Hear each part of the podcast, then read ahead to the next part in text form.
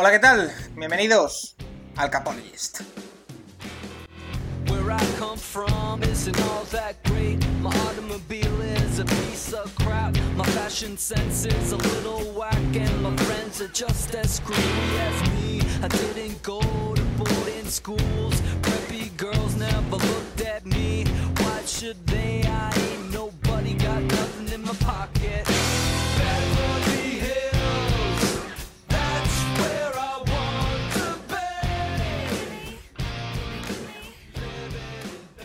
Bienvenidos una semana más al Capologist, al podcast más interactivo sobre NFL, en el que una semana más vamos a hacer una tertulia, a charlar, a comentar todo lo que mueve eh, la NFL en estas semanas, en las que ya sí que sí, lo comentábamos la semana pasada, que esperábamos que llegara el desierto y que no lo había hecho, ahora sí, parece que hay mucha menos actualidad, mucho menos eh, asunto candente que comentar, pero igualmente vamos a hablar y, a comentar todo lo que nos ocurra. Con la ayuda, por supuesto, de las preguntas que, como siempre y como cada semana, nos habéis hecho en nuestro perfil de Twitter, arroba elcapologist. Además, contaremos con un invitado de excepción. Esta semana volvemos a tener esas charlas de off-season y hablaremos con un periodista deportivo pues muy conocido de, nuestro país, Dani Senabre, un gran amante del deporte norteamericano y un gran amante de la NFL. Conoceremos más en profundidad su relación con el fútbol americano. Pero empezando por el principio, vamos como siempre a presentar a las otras dos partes de este podcast. Comenzando como siempre con Rafa Cervera. Arroba Rafa Cervera 22, ¿qué tal? Hola Paco, pues fenomenalmente bien. Aquí ya mm, después ya tenemos calendario, ya vamos viendo a ver qué ocurre con los últimos fichajes, las últimas piezas y sobre todo ahora eh, la gran incertidumbre será ver cuándo comienza la temporada, cuándo empiezan a entrenar, etcétera, los jugadores. Porque esa va a ser la próxima incógnita, si se empiezan a cumplir plazos o si empezamos a retrasar eh, cosas. Eh, Nacho Cervera, arroba Nacho Cervera 6, ¿qué tal? Muy bien, aquí una semana más. La primera semana de verdad en la que noticias no ha habido muchas, solamente ese calendario que ya veremos, si es el definitivo o no, pero bueno, los equipos están trabajando en volver a abrir sus instalaciones y a partir de ahí, si se pueden hacer entrenos o no, pues se irá viendo sobre la marcha. Quedan dos meses para los training camps. Porque hablábamos eh, fuera de, antena, eh, Nacho, de, ese calendario que ha sido el gran evento de, de, la semana. Ha habido poco más en cuanto a la actualidad de la NFL, en el que ha vuelto a haber una demostración por parte de la NFL que en términos de marketing y de comunicación es totalmente imbatible. No hay otra liga de ningún deporte en todo el mundo que se comunique como la NFL. Y es que han hecho de la presentación de los calendarios un auténtico espectáculo. Lo veíamos en redes como eh, cada equipo montaba un vídeo especial con su calendario, cada cual más espectacular y había mucha expectación. Pero Nacho me comentabas que eh, puede haber, eh, que la NFL se ha preparado, aunque no lo haya dicho explícitamente, se ha preparado para un posible retraso de la temporada. Sí, van dejando pequeñas salidas a una eventual, eh, un eventual retraso del inicio. O sea, eh, lo que han hecho este año es que todos los partidos que se juegan en la jornada 2, eh, los equipos que juegan entre ellos descansan la misma semana. Entonces, en caso de que no se pueda empezar en septiembre, una de las opciones que se va a plantear es que la semana 3 pase a ser la 1 la actual semana 1 sea la última y que todos los partidos de la jornada 2 se jueguen en, el bye que le tocaba a cada equipo. Y entonces tengamos una, jornada, una NFL de 16 jornadas sin ningún tipo de descanso.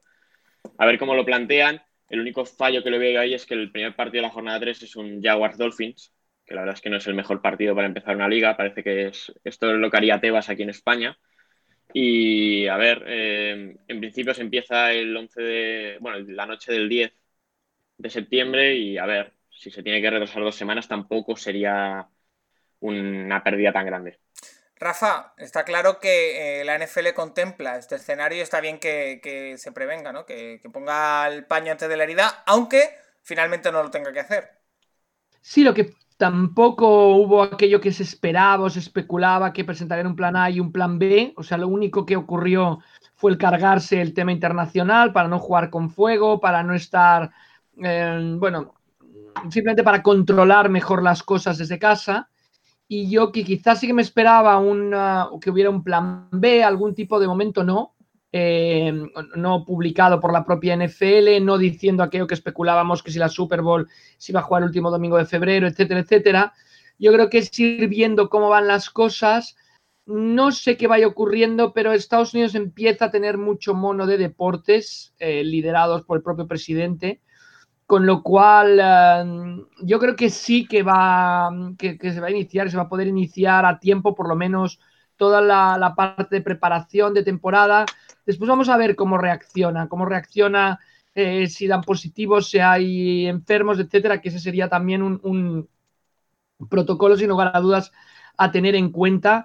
Pero la NFL, como ya hemos comentado, le, le, vino, bueno, el timing del, si se puede hablar de esto, ¿no? El timing del coronavirus le vino perfectamente, por así decirlo, eh, hasta sacó provecho a nivel de marketing, etcétera, con el draft y ahora vamos a ver qué es lo que ocurre con la temporada.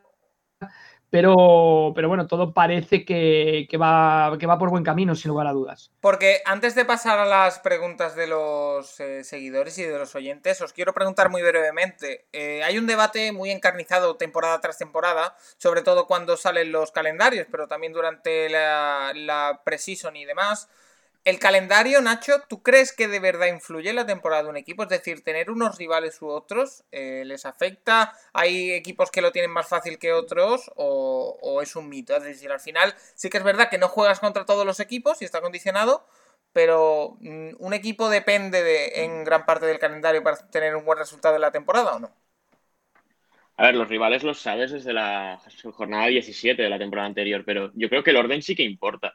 O sea, yo creo que un equipo que empieza con un calendario más o menos asequible, en el que puedes ganar más del 50% de tus partidos con facilidad, digamos, es un muy buen punto para empezar una temporada. Al final, un equipo que su inicio de temporada es un 2-4, un 2-5, eh, luego ya el, la segunda parte de la temporada se puede hacer muy dura. Yo no sé, Cleveland, por ejemplo, el año pasado, que empezó de aquella manera, si el calendario hubiese sido otro, tal vez el, y hubiesen empezado, yo que sé, 4-2, 5-1, eh, pues a lo mejor seguiría Kitchens ahí. Y no hubiera habido todo el mal rollo, no hubiera pasado lo de Garrett. Al final, eh, empezar mal a jugadores veteranos les puede frustrar. Entonces, ver calendarios como el de los Rams, que tienen tres partidos iniciales complicadísimos contra Cowboys, eh,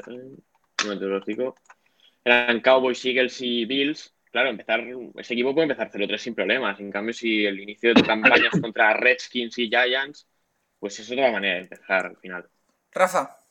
Bueno, totalmente. Yo creo que el calendario es, parte fundamental en NFL y lo vemos históricamente y lo vemos con tus mismos Cleveland Browns, que hace un par de años tenían un calendario muy, muy cómodo y mm, obtuvieron resultados bastante por encima de lo esperado. En cambio, la campaña pasada ya se les lía un poco más porque habían quedado mejor en la división, etcétera ya no habían quedado últimos, eso le, tocó a los Bengals y entonces eh, el calendario es más complicado. Entonces, yo creo que sí, que tiene mucho, muchísimo que ver, o sea, el, ya, bueno, todo el mundo sabe cómo funciona, pero tú juegas eh, partidos em, en casa y fuera contra los, tus rivales divisionales, esos son suma seis partidos, después juegas cuatro encuentros contra todos los equipos de una división. Claro, ahí, por ejemplo, estás en la nacional, pues te es mucho más complicado si te toca emparejarte con los de la oeste. Una, división de, tu propia conferencia. De la propia conferencia, sí, con los del este.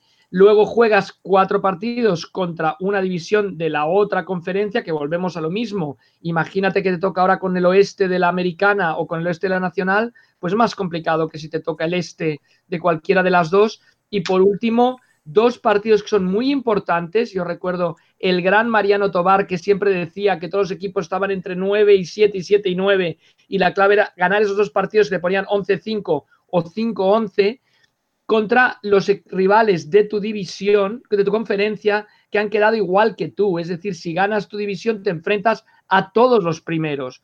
Si has quedado segundo, a todos los segundos y si has quedado cuarto, a todos los cuartos. Con lo cual yo creo que eso tiene muchísima influencia. Y también totalmente de acuerdo con Nacho, no es lo mismo de, y, esa es la noticia, o sea, todos emocionados por el calendario ya sabíamos contra quién íbamos a jugar, pero el orden aquí sí que altera el producto. Yo he estudiado un poquito los Texans. Juegan el primer partido contra los Chiefs, el segundo contra los Texans es brutal. Pittsburgh, Vikings, Bills, Titans. Empiezan contra seis equipos que, temporada, acabaron la temporada pasada con récord positivo. Imagínate que te pones 0-6, es que el, genio general manager, head coach no llega a la semana 7, ¿sabes?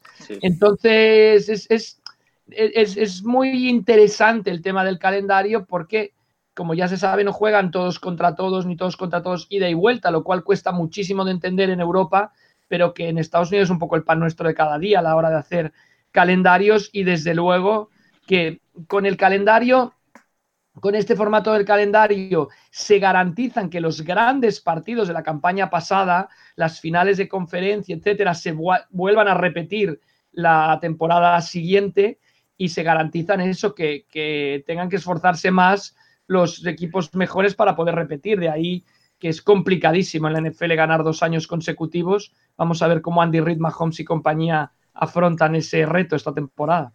Pues si os parece, vamos a pasar directamente al turno de, preguntas, que esta semana volvemos a tener muchas. Hay que agradecer de nuevo, como, como hacemos siempre, a todos los seguidores del Capologist, arroba el Capologist en Twitter, que nos dejan, como siempre, pues muchos temas de los que hablar.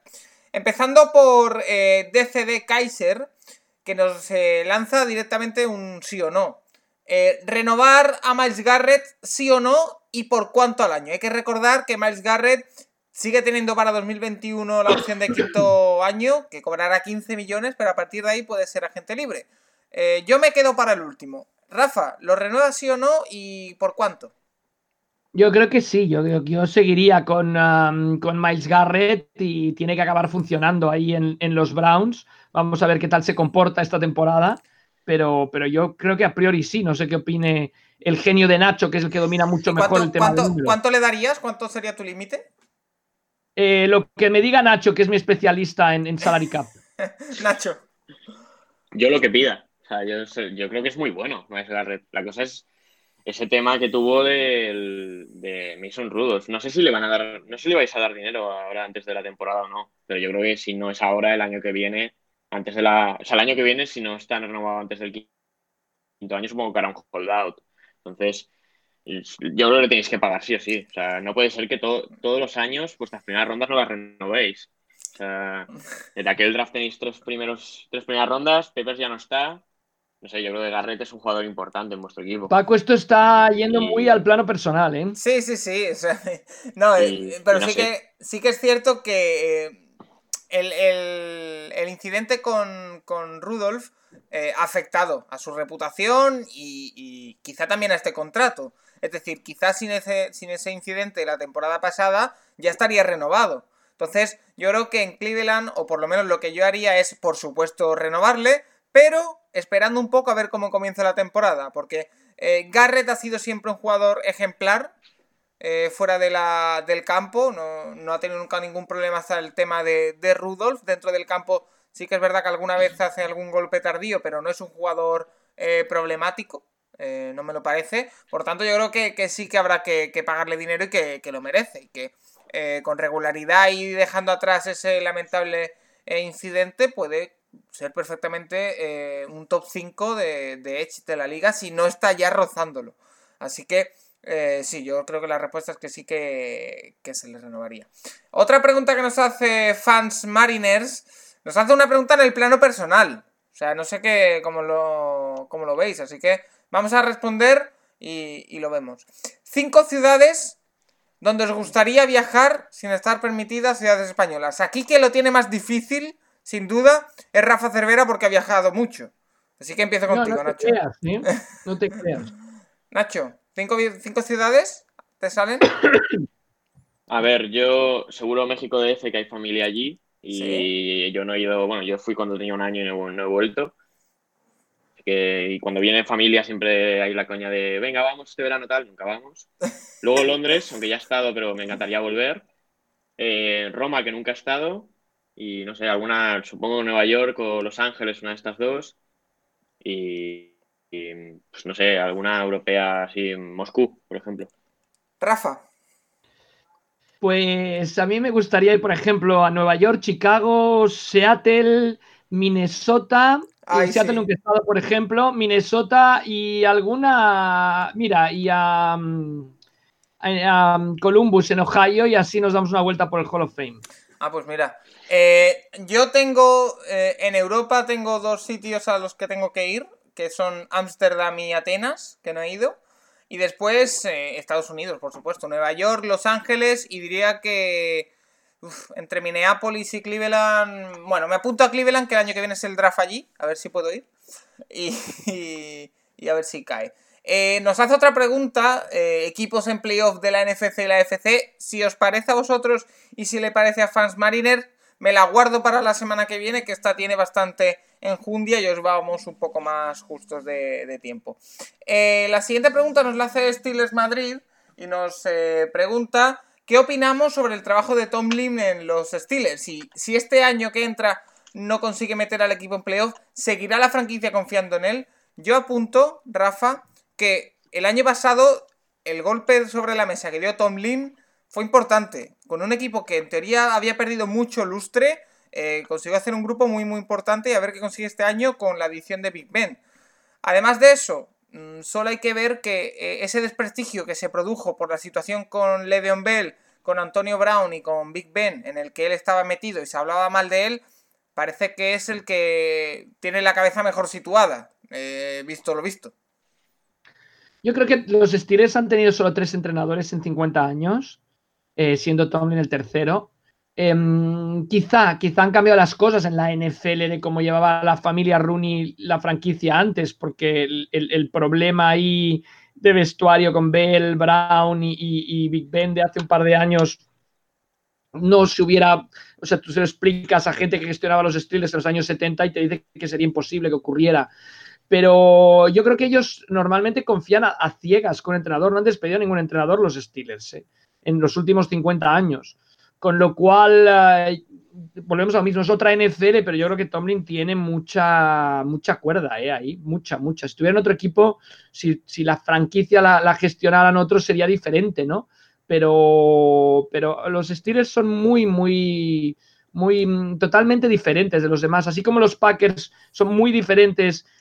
Mi, mi decía que no es muy diferente, pero bueno, son diferentes en cuanto a la gestión al ser una especie de club, etcétera. Todos los demás equipos de la NFL, en el tema trato entrenadores, confianza, credibilidad, los Steelers también comen aparte. ¿eh? Eh, Nacho, si con, para mí, es lo que he dicho, si Tomlin hace tres años estaba en caída, su reputación, yo creo que desde el año pasado ha pegado un subidón de nuevo tremendo, ¿no? Sí, el año pasado se reivindica mucho, porque al final era, él es un entrenador de, que viene del, plano defensivo y el año pasado la defensa pega un subidón que llevaba muchos años sin tener. Pero a ver, Tomlin al final lleva 13 años allí y son 10 récords ganadores y 3 8-8. Eh, más allá de los peitos, no hay ningún equipo que tenga estos números en los últimos 13 años. O sea, Tomlin es un muy buen entrenador. Lo único es que se ha encontrado con los Patriots, si no, alguna, alguna Super Bowl más tendrían en los últimos años. El problema, el problema de, Tomlin es que yo creo que siempre se le ha menospreciado en, pos de sus plantillas. Y el año pasado fue precisamente lo contrario. Consiguió elevar él su figura y crear un equipo con todas las letras más allá de las estrellas, porque es que no las tenía. No tenía Antonio Brown, no tenía Le'Veon Bell, no tenía Big Ben, por nombrar las, las últimas, las más recientes. Eh, eh Polamalu lo tuvo también, etcétera, etcétera. Entonces, yo creo que fue un gran año de, reivindicación para, Pittsburgh y este año, eh, la verdad que eh, son uno de los grandes outsiders. Ahora hablaremos de quién vemos como revelación. pregunta rápida sobre este tema, una de sí o no, de las que a mí me gustan. ¿Le veis candidato al anillo? ¿Sí o no? Rafa. Siempre, siempre son candidatos. Nacho. No he dicho ni sí ni no, ¿eh? Pero bueno. Nacho. Sí, son de ese segundo grupo de equipos que si ya todo, en, todo encaja perfecto, se meten en el top top seguro. Vale, pues ahí queda la respuesta de, a la pregunta de Stiles Madrid. Nos pregunta Jordi MM, nos hace una enumeración del cuerpo de ataque de Denver Broncos. Eh, Locke, Lindsay, Fant, Sutton, Yeudi y Hamler. Eh, Jordi apunta que le parece una ofensiva brutal para el próximo medio y largo plazo, pero ¿cómo la vemos, cómo la veis para esta temporada? ¿Pueden sorprender, aunque ninguno lleve más de dos años en la NFL? Eh, Nacho, yo apunto que eh, cada semana que pasa tengo más ganas de ver a los Broncos y que es uno de los equipos que de verdad me voy a apuntar porque tengo muchas ganas de verlo. me produce eh, entre dudas y, ganas, porque eh, al final hay que tener claro que tiene un entrenador que es eminentemente defensivo. Entonces, puede resultar que no sepa manejar los instrumentos que tiene o que delegue en el coordinador de ataque, en se centre en la defensa y veamos un equipo maravilloso. Sí, a ver, el tema es que falta mucha experiencia en ese equipo. Era la pregunta dice para los próximos 8 o 10 años.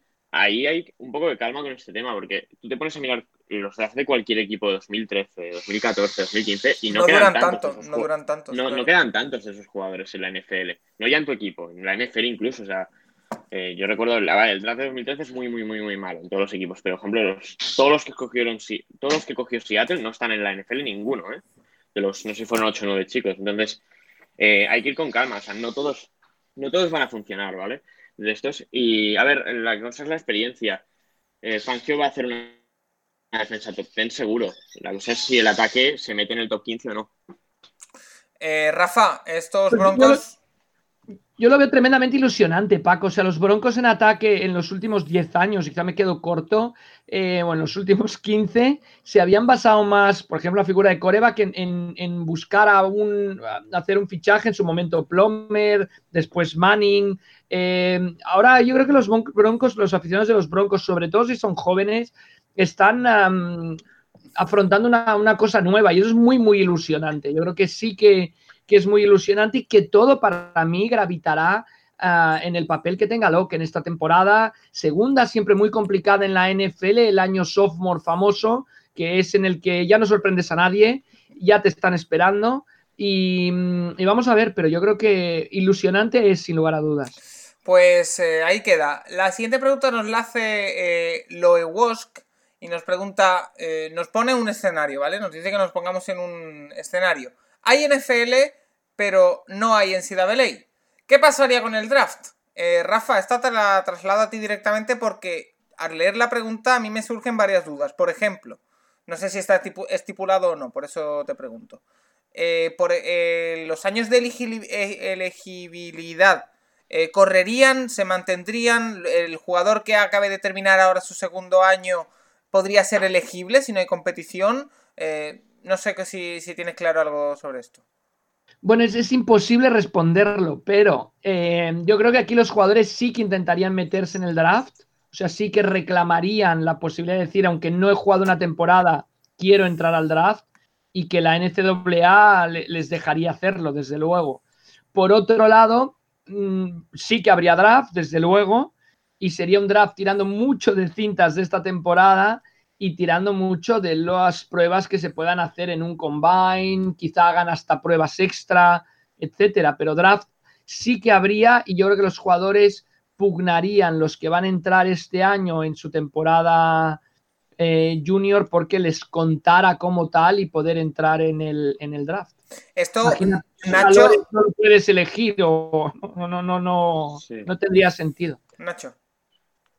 Bueno, yo puedo explicar lo que, lo que creo que han hecho los deportes de primavera, que es eh, a los jugadores, digamos, darles la opción a tener un quinto año de college. Es decir, a los senior que se pudiesen quedar un año más, porque si no es perder su último año en la universidad. Pero obviamente eh, nadie le va a poder decir a Lorenz que no, se que no se puede presentar al draft. Y draft va a haber, es que no puede no, puede no haber draft el año que viene. Entonces, eh, yo creo, a ver, sería extraño porque hay muchos jugadores que este año han hecho transfers, se han, ido a otras universidades a intentar jugar más y, a, y acabar de subir su stock y los jugadores se verían muy perjudicados. Eh, entonces, los equipos también. Veríamos, veríamos, Nacho, muchos casos de jugadores que se quedan otro año porque creen que su stock no es el adecuado en ese momento. Podríamos verlo. Y, al, y al, revés, jugadores que, que vean la oportunidad que vean que muchos jugadores no se presentan y digan, pues esta es la mía, y a lo mejor en vez de salir en tercera, salen en segunda. Yo, creo va a ser muy extraño. Que tanto la NCAA como la NFL eh, lo que primará será un poco ahí el beneficiar al jugador, ¿eh? quien se quiera quedar y que fuera a ser senior pero no haya podido disputar la temporada, que pueda disputar una temporada más y por la misma regla el que va a ser junior este año que pueda entrar en el draft a pesar de no haber jugado. Pues es es que al final estamos jugando a, ser adivinos, pero la verdad que me parece súper interesante todo este tipo de escenarios, no por el hecho en sí, que por supuesto es una pena, sino por la incertidumbre que crea, ya este draft ha sido diferente y se ha movido diferente, eh, es un escenario que sería inaudito, entonces, eh, me gustaría ver cómo, se movería en ese momento. Eh, la siguiente pregunta, voy a unir dos, porque tanto Íñigo de Diego como nuestro amigo Serpico y Data eh, nos preguntan por quién creemos que va a ser la sorpresa de la temporada y la decepción. Yo tiro mi coletilla de siempre. hacerlo a mediados de mayo es condenarte a quedar retratado. Pero bueno, igualmente estas cosas a mí personalmente me gustan, así que lo haré. Y apunto una segunda cosa aquí. Una revelación, ¿vale? Si, si ahora mismo pensamos, o todo el mundo piensa, la corriente general es que van a ser buenos, eso ya no, es una revelación. Es decir, cuando a mí me preguntan por revelación o decepción de la temporada, es un equipo del que nadie habla o del que nadie piensa nada fuera de lo común y que yo creo personalmente que va a ser eh, bueno o malo. No sé si estáis de acuerdo conmigo, Nacho. Sí, un equipo que vaya a estar muy por encima de las expectativas medias. Por ejemplo, por ejemplo, Denver no, sería, no podría considerarse para mí en esta pregunta porque Denver todo el mundo espera que esté más arriba esta temporada. Sí, a ver, eh, yo como sorpresa pondría, a ver, yo es que confío mucho en Darnold y creo que si Gaze no le torpedea mucho, el equipo va a ser muy bueno. Yo creo que los Jets pueden hacer, pueden acabar, eh, pueden acabar siendo ese equipo 7, ese equipo pelearle la división incluso a los Bills o a los Patriots. Y no sé, yo confío en Darnold, su tercer año, tiene que, tiene que explotar ya y su talento. Me ha, me, ha, me ha sorprendido, ¿eh? ¿Tu decepción? Uf, eh, los Texans. Uf, eh, bueno. Eh, eh, esperable, esperable, no. Hemos, hablado ya del calendario. un, equipo, un equipo con Watson te va a ganar partidos seguro. Pero, Watson, Watson. Sí, a, no ser que Watson se ponga a recibir sus propios pases, eh, porque está Fuller, pero. Bueno, receptores tienen, pero se lesionan todos, eso sí. A ver. Pero bueno. Rafa. Em, sorpresa, Cleveland. No, Arizona, Arizona, Arizona, Arizona, Arizona. O sea, que crees que va a llegar incluso más de lo que se espera, porque ya se espera un upgrade de. Sí, desde luego, un upgrade mucho mayor del que, del que la gente piensa, Arizona. Y decepción, New England. Bueno, sí, puede porque en este momento, no sé si de aquí a un mes algo ocurra, alguien llegue, etcétera, pero como están las cosas, veo bastante cuesta arriba la temporada para los Patriots. Pues sí, puede ser. Yo voy a ser muy outsider, como me gusta siempre. Me, suelo recibir bastantes palos por ser outsider, pero bueno, yo sigo las mías. Eh, creo que la sorpresa esta temporada puede ser Indianapolis, Indianapolis Colts. Eh, creo que se está hablando muy poco de ellos, de un equipo muy completo y que no... Pero sorpresa, ¿qué serían los Colts? Sorpresa sería que llegaran a unas finales de conferencia. Vale, vale. Porque ganar la división yo, yo los tengo como favoritos. Sí, pero los veo llegando a una final de conferencia si le, van bien las cosas. Podría ser perfectamente. Y como decepción, eh, voy con los Packers. Eh, yo sé que a nuestro amigo Rafa Marmairal no le va a gustar esto que estoy diciendo. Sí, Mark, Mark te escucha. Vamos a perder un oyente, Paco. ¿eh? no, no, pero lo razono. creo que el ambiente se ha enredecido después del draft. Y creo que es un equipo que, sobre todo en ataque, se ha quedado esto que voy a decir es un poco eh, absurdo, pero eh, está una lesión de Devante Adams de el ataque no hay por dónde cogerlo. Es decir, está bastante cogido con pinzas ahora mismo ese, ese ataque y creo que eh, entre el mal rollo y cualquier tipo de, de, problema que puedan tener, yo creo que mm, pueden, no creo que vayan a ganar la división, incluso podría acabar eso en, los Packers fuera de, de playoff incluso. Em, vale, eh, la siguiente pregunta de, de Serpico es eh, sobre los 49ers. Nos pregunta si sufrirán el típico bajón de los perdedores de la Super Bowl o si su potencial seguirá igual o incluso mejor en 2020. Parece, Rafa, y esto me lo aplico a mí también, que eh, nos quedamos con mal sabor de boca con los 49ers cuando han hecho una temporada increíble, mantienen casi todo el bloque, han cambiado algo en la, en la defensa pero sí que es verdad que siempre el perdedor de la Super Bowl parece que baja un poquito Y cuando ha perdido la Super Bowl, cuando ha perdido el último partido del año, nos queda un sabor agridulce con ellos. Pero yo creo que siguen siendo, en este caso, los 49ers, un equipazo.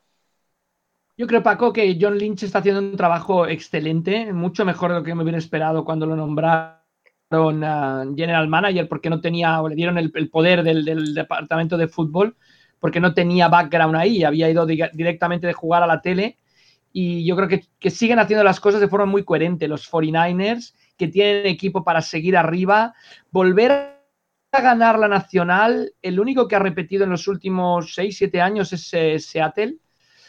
Eh, en aquellas dos Super Bowls contra Denver y contra New England, con lo cual lo veo muy, muy, muy complicado y además irán contra el calendario, ¿eh? porque al haber quedado primeros tendrán que enfrentarse a todos los gallitos de la nacional, con lo cual yo creo que material tienen, pero van a tener que salvar muchísimos más obstáculos de los obstáculos con los, con, los que se vieron la temporada pasada para, para, poder conseguirlo. Nacho, es siempre lo mismo de lo que hablamos cuando hablamos de, esta división. El principal problema de los 49ers es que tienen tres rivales en casa. Eh, complicado se queda corto. Sí, al final ese es el tema. A ver, yo esta semana a Marco Álvarez de, de, Estado Pro le escuché un dato que a mí me sorprendió bastante, pero es verdad. Eh, los, que pierden la Super Bowl suelen repetir playoffs. O sea, de los últimos 10 años, eh, 9 han hecho récord positivo y 8 han hecho playoffs. Entonces, lo lógico es que San Francisco no, no tenga el año que tuvo el año pasado, porque es que jugaron la Super Bowl. No, no, no se puede mejorar mucho ese año. O sea, lo único para mejorar eso es ponerte el anillo. Y a ver, pueden bajar un poco, pero yo creo que van a estar en playoffs seguro. bueno, a ver, eh, si hay lesiones, no, obviamente, pero es verdad que el año pasado tuvieron, en eso tuvieron bastante suerte que al menos a diciembre les llegaron prácticamente todos los titulares sanos.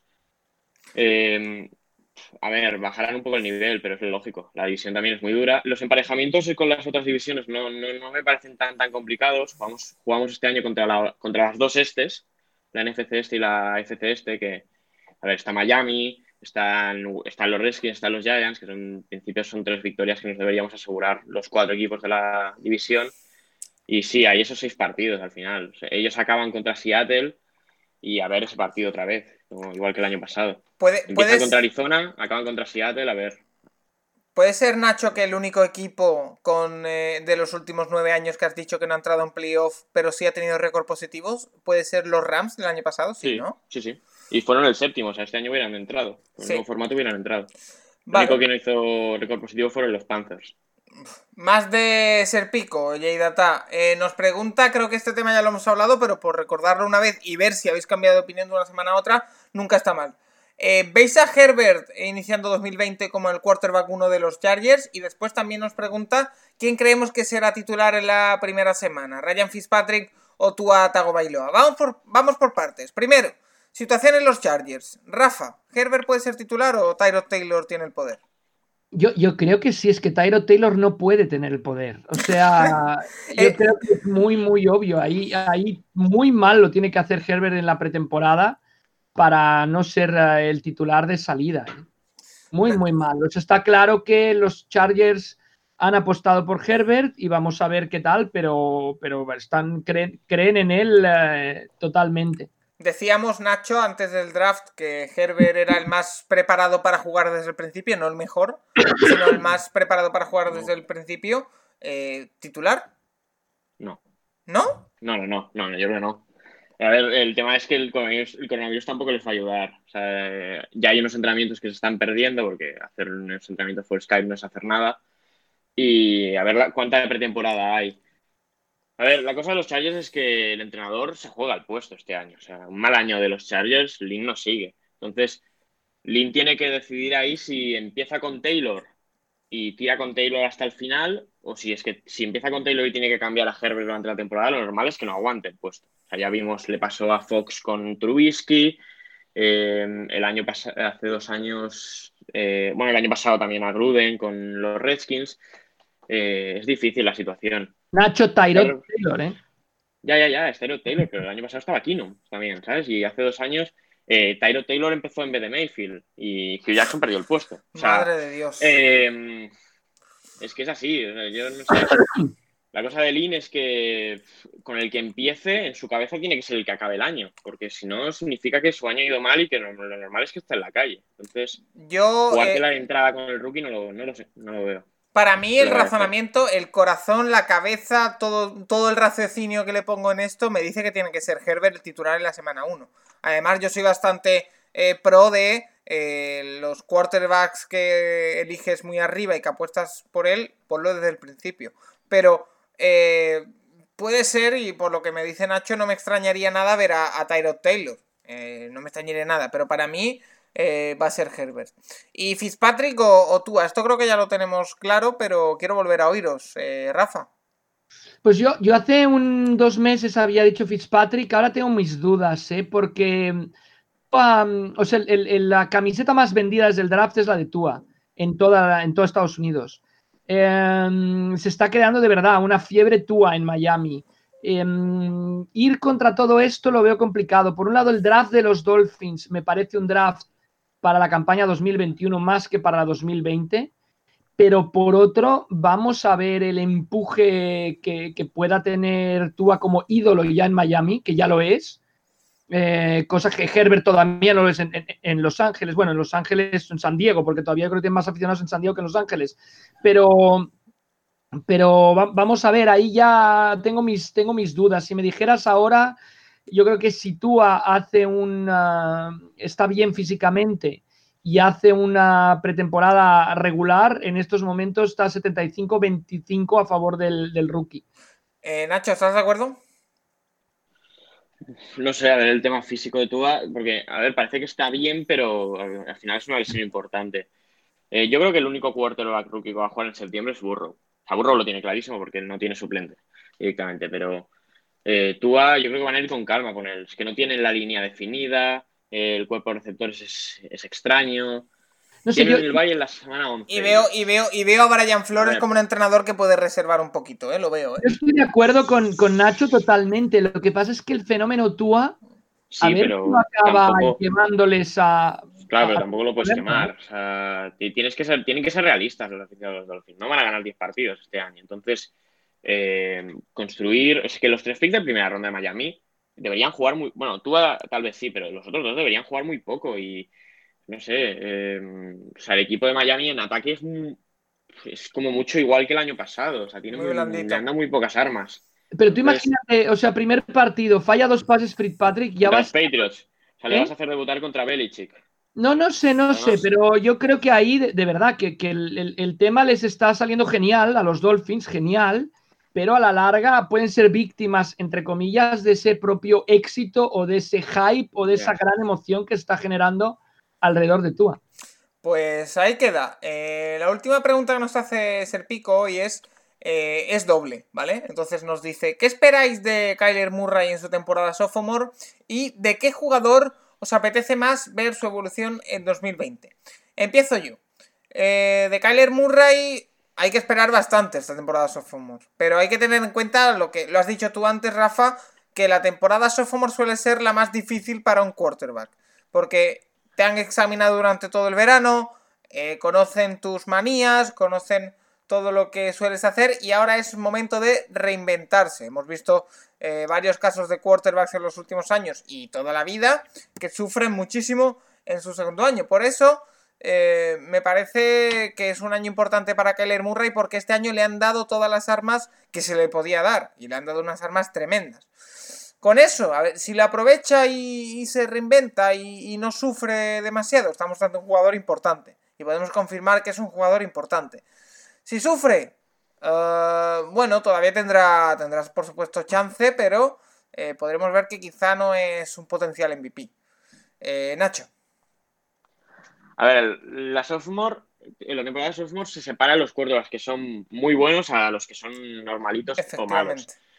Entonces, o sea, por ejemplo, los últimos años hemos visto a Wentz ser el MVP, aunque no se lo dieron a él al final por la lesión, pero ser el MVP en su año sophomore. Eh, bueno, fue su año rookie, de verdad, pero era su sophomore de Mahomes, el año que es el va de todos los récords. Eh, el año pasado Lamar Jackson era sophomore. Entonces, eh, podemos ver eso. O sea, eh, eh, los equipos ya te han estudiado y puedes tener un pico, como han tenido todos estos, o una regresión como ha tenido Mayfield. Em, el primer verano después de la primera temporada es el primer verano de verdad en el que son jugadores de la NFL como tal, pueden entrenar ya desde enero o desde febrero y los jugadores que se lo toman de verdad en serio mejoran muchísimo. Yo creo que va a hacer un año muy, muy, muy bueno. O sea, es el típico jugador que en Fantasy va a hacer muchísimos puntos, por ejemplo. Y creo que este año los, los, Cardinals han mejorado bastante. Volvemos al tema de la división, como os hablaba antes con los 49ers, pero él personalmente creo que le han dado protección, eh, le han dado armas aéreas, o sea que en principio el año tiene que ir bien. El año Sofomos Rafa, el año donde se separa a los hombres de los niños.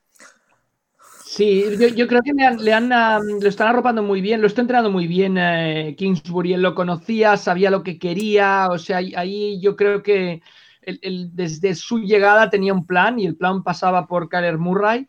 Yo no me esperaba que jugara tan bien la campaña pasada. Le están rodeando de muy buena gente, con lo cual yo creo que sí, yo creo que, seguirá, seguirá creciendo y mucho en esta temporada. De hecho, por eso decía yo que Arizona podía ser una de las grandes sorpresas de la campaña. Eh, Rafa, empiezo contigo. Eh, ese jugador al que quieres ver su progresión en 2000, que, que si te dijeran, puedes saltar al final de la temporada que viene y ver cómo lo ha hecho un jugador. ¿Quién te interesa? Pues ya lo visteis en mi draft que hicimos a Mitchell Metcalf, por supuesto, el wide receiver de los Seahawks. DJ Metcalf. Eh, Nacho. Iba a decir el mismo, pero. Eh, pues no sé, a ver. Eh... Bueno, lo cambio, Nacho, me paso a Burrow. No, no, no, me paso a Burrow, me paso a Burrow. Que también me interesa mucho verlo como coreback eh, liderando a los Bengals. Nacho, entonces te quedas tú con Metcalf. Sí, yo quiero ver a ver a Metcalf qué tal este año. O sea, yo tengo claro que Metcalf es muy buen receptor, pero este año sabremos si es un Julio Jones, si es un jugador top, top, top de la liga o si es un, buen jugador sin más.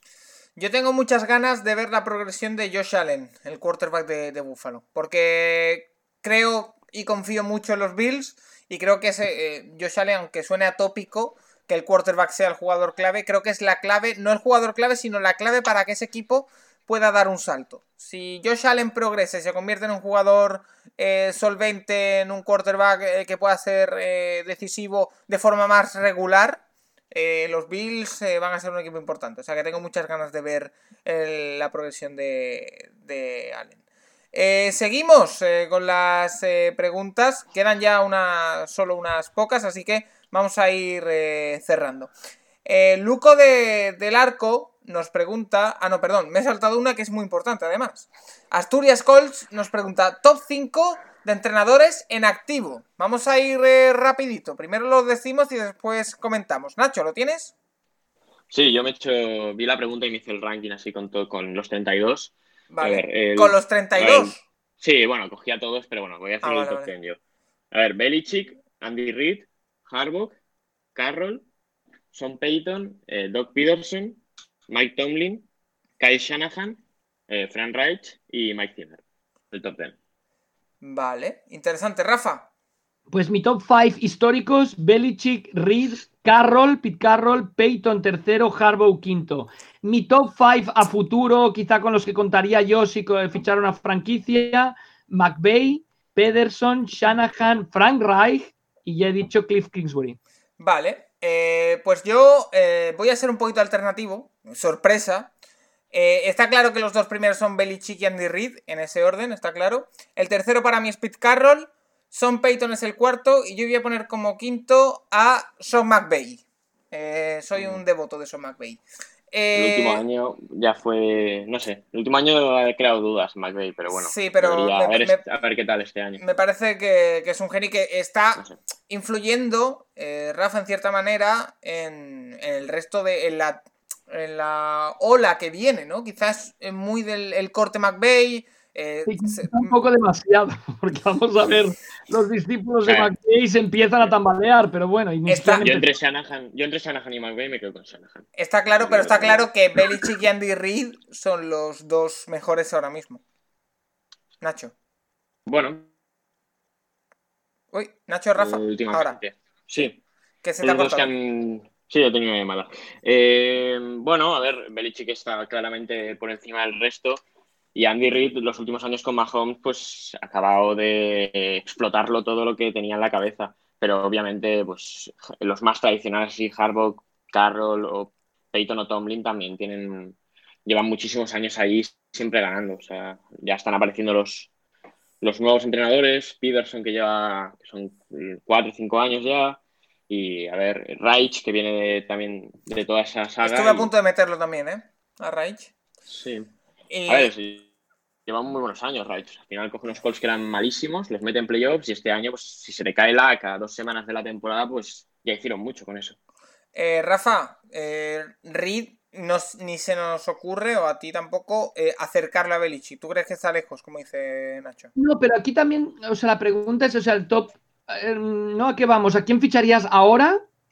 Sí. ¿O quién es el mejor de la historia, no? Claro, más bien quién ficharías ahora, ¿no?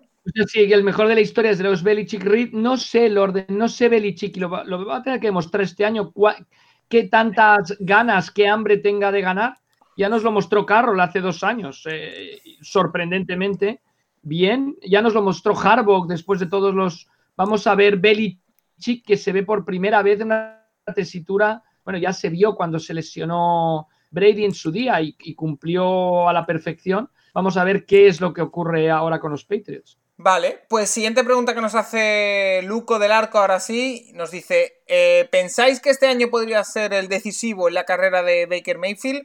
Si os parece, empiezo yo. Eh, sí, puede ser el decisivo por varios factores. Eh, lo ha dicho eh, Nacho antes, su segunda temporada fue mala, no hay que esconderlo, fue mala del número uno del draft de hace dos temporadas y tiene que reivindicarse. Le han dado dos jugadores de línea de primer nivel, le han dado, bueno, le han reforzado el ataque con un Tyren de, de primer nivel, mantiene todo el arsenal que ya tenía el año pasado y tiene un quarterback, eh, tiene, perdón, un entrenador nuevo que eh, está orientado al ataque.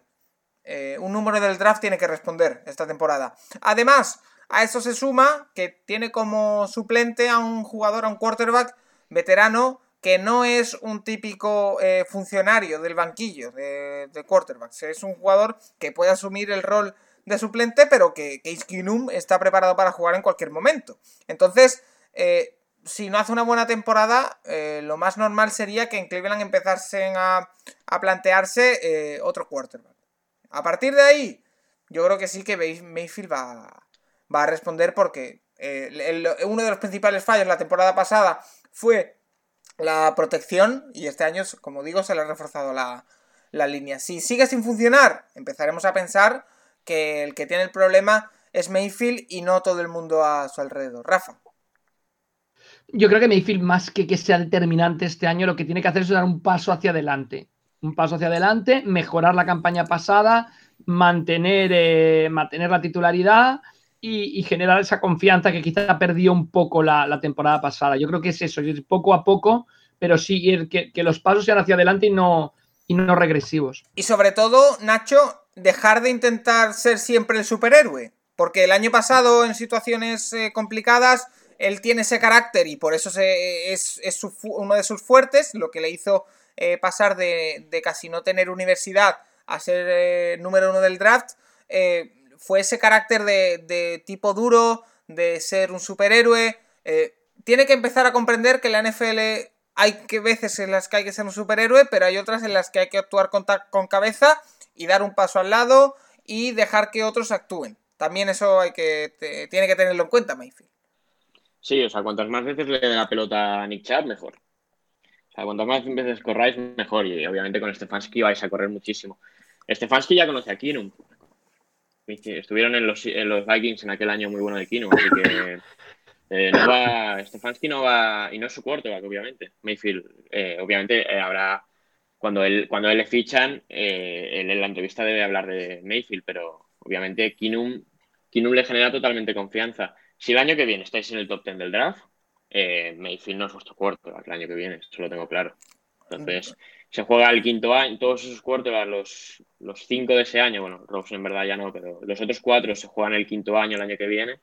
Bueno, eh, Lamar Jackson no se lo juega, pero eh, Darnold, Allen y Mayfield de verdad se juegan el año que viene tener el quinto año eh, garantizado, así que a ver qué pasa con estos tres quarterbacks. Eh, habrá que tenerlo en cuenta. Duras declaraciones de Nacho Cervera, ¿eh? Eh, nos quedan dos preguntas y tenemos en concreto nueve minutos para que vosotros también controléis, porque hemos quedado con nuestro invitado en, eso, en ocho minutos. Eh, Sergio, no, perdón, Luco del Arco, que hace una segunda pregunta, un tema muy interesante. ¿A qué equipo podría perjudicar más jugar sin público? Yo creo que a Seattle o a Kansas, dice él. Rafa, yo creo que de entrada a todos los que jueguen como locales le va a perjudicar, evidentemente, pero sí que es verdad que hay algunos equipos que se valen más de eso. A los Chargers les va a beneficiar. Sí, sí, sí, Pues sí, la verdad es que sí. Con Tyro Taylor. El único, eh, el único, equipo, al que le va a beneficiar, sí, sí. ¿Crees que va a influir Rafa o a todos por igual? ¿Ves? Decía yo, si falla un par de pases Fitzpatrick, pues no, serán solo los WhatsApps que mande la gente. Bueno, no, no, no. Si, si suena algo, será la propia gente de su banquillo y entonces habrá que empezar a preocuparse. Porque no le querrán en su banquillo. En, la Liga de Fútbol de Australia se ponían todos los aficionados fuera de la reja y chillaban para adentro. Quizá pase eso, ¿no? Lo que entonces no respetarían las distancias de seguridad y todo esto.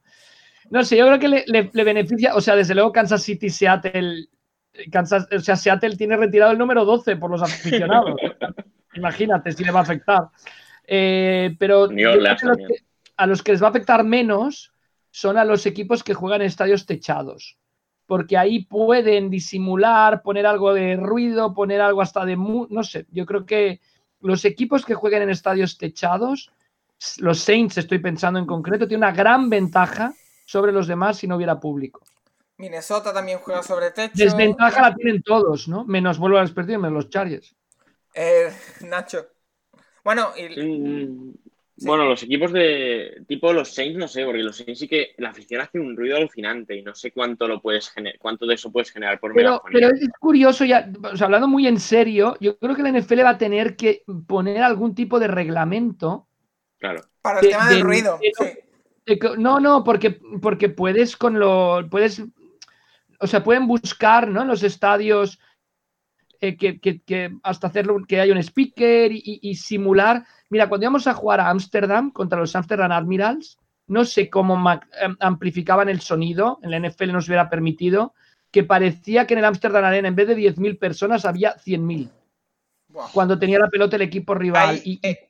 sí que es un tema a estudiar, porque sí que la NFL va tendría que buscar que se replicaran en todos los estadios la misma sensación, no, no, no que se pueda alterar en, las megafonías de los estadios para, hablar en plata. Imagínate Belichick si hace trampas hasta en el partido, lo que intentaría hacer con esto. Que Rafa, hablando de los eh, Dragons, eh, se nos ha olvidado decirlo al principio, este viernes día 15 de mayo, estamos grabando el día 12, eh, se emite la World Bowl del 97.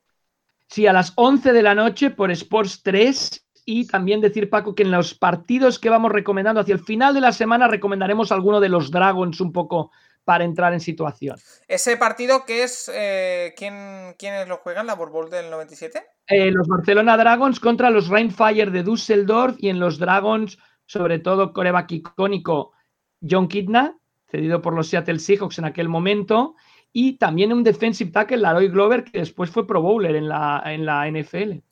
Eh, solo, eh, eh, no, no spoilers, pero es un buen partido para ver, ¿no?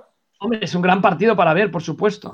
Vale, pues ahí lo dejamos. El viernes en Sport 3 en Cataluña, no sé si se puede ver por internet fuera. Los que no puedan verlo en directo, o sea, no puedan verlo mm, por Sports 3, ya buscaremos algún apaño, lo prometo. Vale, pues ahí. No voy a decir cuál porque entonces me matan los de Jordi Fargas, el narrador de, TV3, pero ya buscaré cuál. Para el día siguiente, el día siguiente, cuando ya se haya emitido. Eh, Sergio García Cestero, la última pregunta, nos vamos rápido con ella. ¿En qué es mejor Fouls y en qué es mejor Trubisky? ¿Cómo veis la pelea del quarterback en Chicago? Eh, bueno, eh, yo creo que básicamente, hoy estoy empezando mucho yo las respuestas, pero bueno, si no me cortáis. yo creo que Fouls es un quarterback que quizá eh, tiene más variedad de pase, que va, puede ir más profundo que Trubisky, y en cambio Trubisky es un jugador mucho más móvil. Eh, ¿Qué pasa? Eh, si quieres más un pocket passer y, jugar a, pasar más que a, correr o a otro tipo, o a jugadas screen o lo que sea, Fouls es mejor. Y Trubisky es más un quarterback moderno con sus cosas buenas y sus cosas malas de ser un quarterback de nivel por ahora medio. Nacho. medio malo. Yo es que sigo teniendo fe, es que si me sacan podcast de la temporada pasada, yo lo defendía, ¿eh? Los Bears no tienen fe en Trubisky tampoco. O sea que.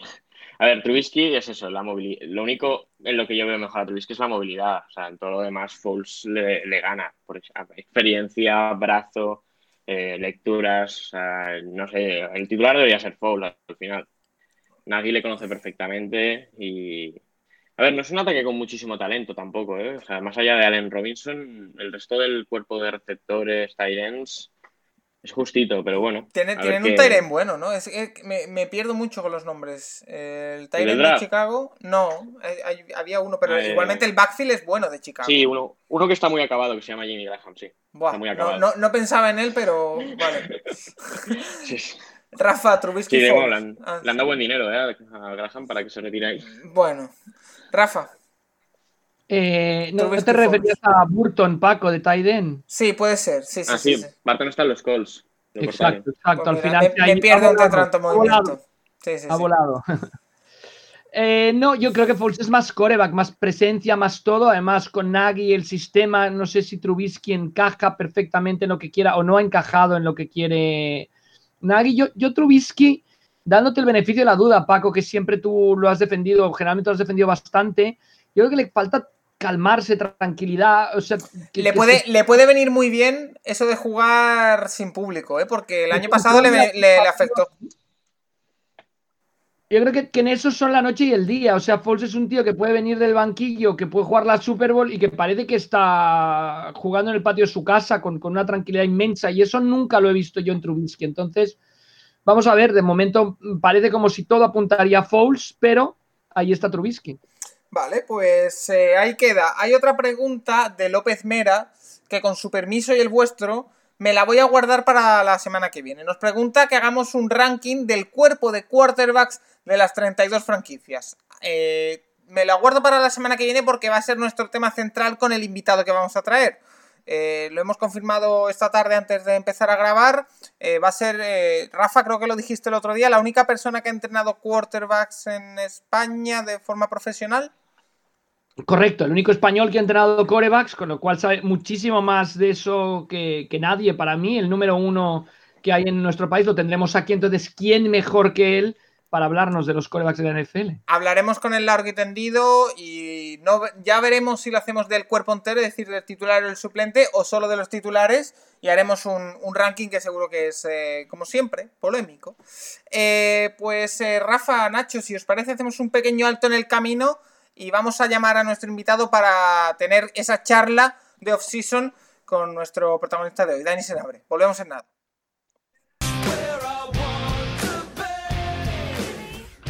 Ya estamos de vuelta en el Capologist y ya estamos preparados para hablar con nuestro protagonista de hoy. La semana pasada comenzamos esas charlas de off-season en las que eh, íbamos a conversar con personajes relacionados con el mundo del periodismo, con el mundo del deporte, pero que no tenían una relación directa con la NFL, que no estuvieran totalmente relacionados y que no asociarais directamente con la NFL. La semana pasada fue Albert Fernández, la voz de la UFC en España, aparte de periodista de gol, y hoy tenemos a otro periodista, bueno, pues de un prestigio que seguro que lo conocéis todos y casi que no tiene, eh, no viene a cuento la presentación, pero yo la hago igual. Dani Senabre, eh, lo podéis escuchar en la cadena Cope, tiene su propio canal de YouTube, eh, Dani in the Jungle, si no me equivoco con el nombre. Eh, y además de eso, pues una de las voces más reputadas dentro del periodismo español, también hablando de deporte americano en, COPE y por supuesto en Gol también participa, en la radio, en, Cataluña Radio y etcétera, etcétera. Dani, ¿qué tal? ¿Qué tal? Muy buenas. ¿Cómo se nota que eres amigo mío con esa presentación que has hecho? Hombre, no, no, no me puedo quedar. Si me quedo, que me quede por arriba, nunca por. No, no, está, bien, está bien, eh, no me he dejado nada, ¿no? Eh, no, no, eh, colaboro con NBA también. Bueno, hay cosas que ya ni me, ni, me, acuerdo yo de lo que hago porque estoy un poco disperso últimamente. Pero lo más importante lo has dicho y sobre todo eh, encantado de estar aquí y de estar con, rodeado de cracks que saben, que saben mucho más que yo. Porque tenemos por aquí, siguen aquí Nacho y Rafa Cervera, los dos, para también participar en esta entrevista barra conversación en la que vamos a, charlar con, con Dani, ¿verdad Rafa y Nacho? Sí, sí, por supuesto. Además, eh, hay muchas cosas eh, interesantes que algunas veces le hemos hablado con Dani, pero que desde luego que tiene muchísimo interés. Eh, como eso, saber por qué le van tanto los equipos de, Boston, ¿no? Yo, yo, estuve trabajando varios veranos en K-Code, entonces también era bastante de los equipos de Boston, pero Dani es su marca y no solo eso, sino que una vez que se ha metido él con los equipos de Boston, no hacen otra cosa que ganar, quitando sus Celtics, pero los demás es increíble cómo han consiguió que los Red Sox acabaran con su racha de años y años y años sin ganar eh, las, las series mundiales, que ganaran los Bruins, ya no digamos los Patriots, ¿no? Sí, bueno, igual, igual Belichick tiene algo que ver en los Patriots. Igual, igual, igual. Pero, pero sí, sí, la, verdad es que eh, lo hemos hablado muchas veces con Rafa, ¿no? Que la zona de Boston eh, tiene, y de Nueva Inglaterra en general, tiene como un encanto especial y no me voy a poner ninguna medalla ni a tirar del rollo. O sea, todo empezó con los Celtics. Yo no es que sea un gran, no es que era o que fuera un gran experto en la zona, en el deporte de Boston. Todo empezó con Larry Bird y con los Celtics y a partir de ahí sí que para mí cambia cuando visito Boston. Eh, yo gracias a la cadena Ser que el, Barça eh, lo envían a una gira por Estados Unidos, me envían a mí a cubrir y ahí yo por primera vez eh, pongo los pies en Boston y desde ahí he vuelto creo que siete, ocho veces por cuenta propia muchas de ellas a ver partidos y ahí ya te enamoras de la ciudad, empiezas a ver películas, documentales eh, inspirados en, la, zona de Boston, esa forma tan, eh, tan aguerrida que tienen de vivirlo y, te acabas enamorando y por eso soy de, todos los equipos de ahí, aunque tengo que reconocer que mis conocimientos sobre los Red Sox o sobre los Bruins son eh, tienden a cero. En cambio, bueno, los Celtics y los Patriots, incluso los New England Revolution de fútbol alguna vez, eh, pues sí que los he seguido más, más de cerca. Y eh, Dani, sabiendo este seguimiento de los Patriots, ¿llegas a la NFL a través de los Patriots o llegas a los Patriots a través de la NFL? No sé si me explico. Muy, Sí, sí, muy buena, muy buena pregunta. Va un poco de la mano. Yo diría que me, engancho a la NFL por los Patriots, eso sí, de, verla cada semana y de, y de ver sobre todo a Brady. Y años después, si te vas a reír, pero siempre cuando me preguntan cuál es mi jugador favorito de los Patriots, evidentemente que el mejor es Brady, pero nunca digo Brady porque a mí hay otros eh, jugadores, sobre todo uno que es Randy Moss, que mira que estuvo poco tiempo en New England y que es más mítico de otras franquicias seguramente. Y además no ganó nada porque estuvo en los Patriots y jugó una una Super Bowl o dos y la perdió contra los Giants y tal. Pero me encantaba Randy Moss, o sea, era, es mi receptor favorito de todos los que he visto y me hice mucho de los Patriots. Pero mi primer contacto con el fútbol americano no es con los Patriots, es con algo que Rafa conoce mucho más que yo y de lo que puede escribir. Y de hecho, seguramente ya ha escrito libros.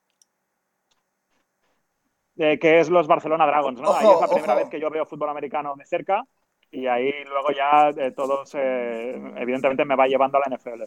Eh, dos cosas. Uno, Rafa, seguimos recordando que tienes prometido publicar un libro el año que viene sobre los Dragons. Sí, sí, sí. Cuando se cumplen 30 años de los Dragons, en marzo del 2021, eh, presentaremos el libro, sin lugar a dudas. Y dos. Sobre la historia de los Dragons, buscando que sea lo más desenfadada posible. ¿eh? No, no, no, vamos a acabar como en Last Dance, ni mucho menos.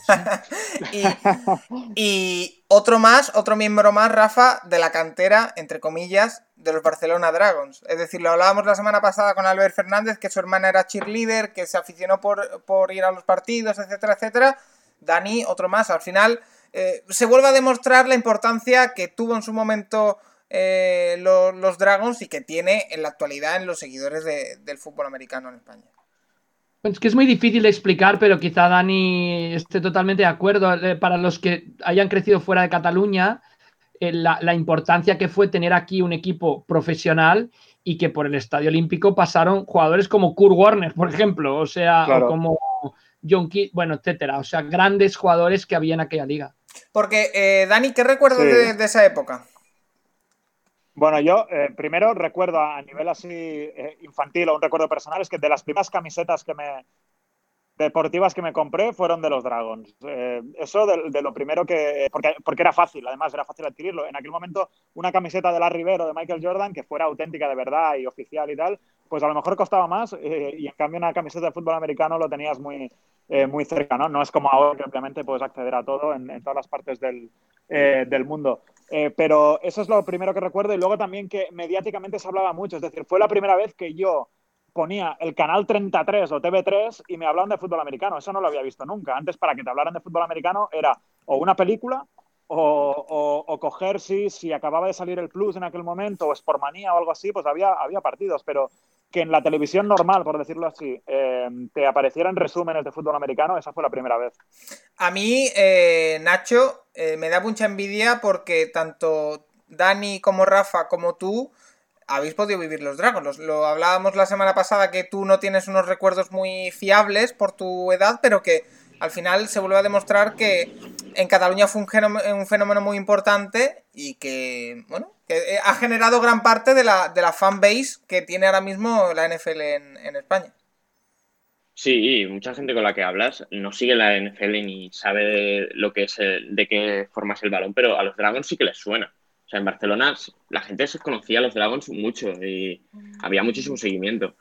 Obviamente, al final, pues eh, con el paso de los años acabó decayendo y se, fueron a Alemania, pero eh, la gente se sigue acordando de esto. Ya han pasado 20 años. Eh, obviamente yo no me acuerdo de nada, pero ahí es. gran parte de la afición o del inicio está ahí. Pues sí, totalmente. O sea que.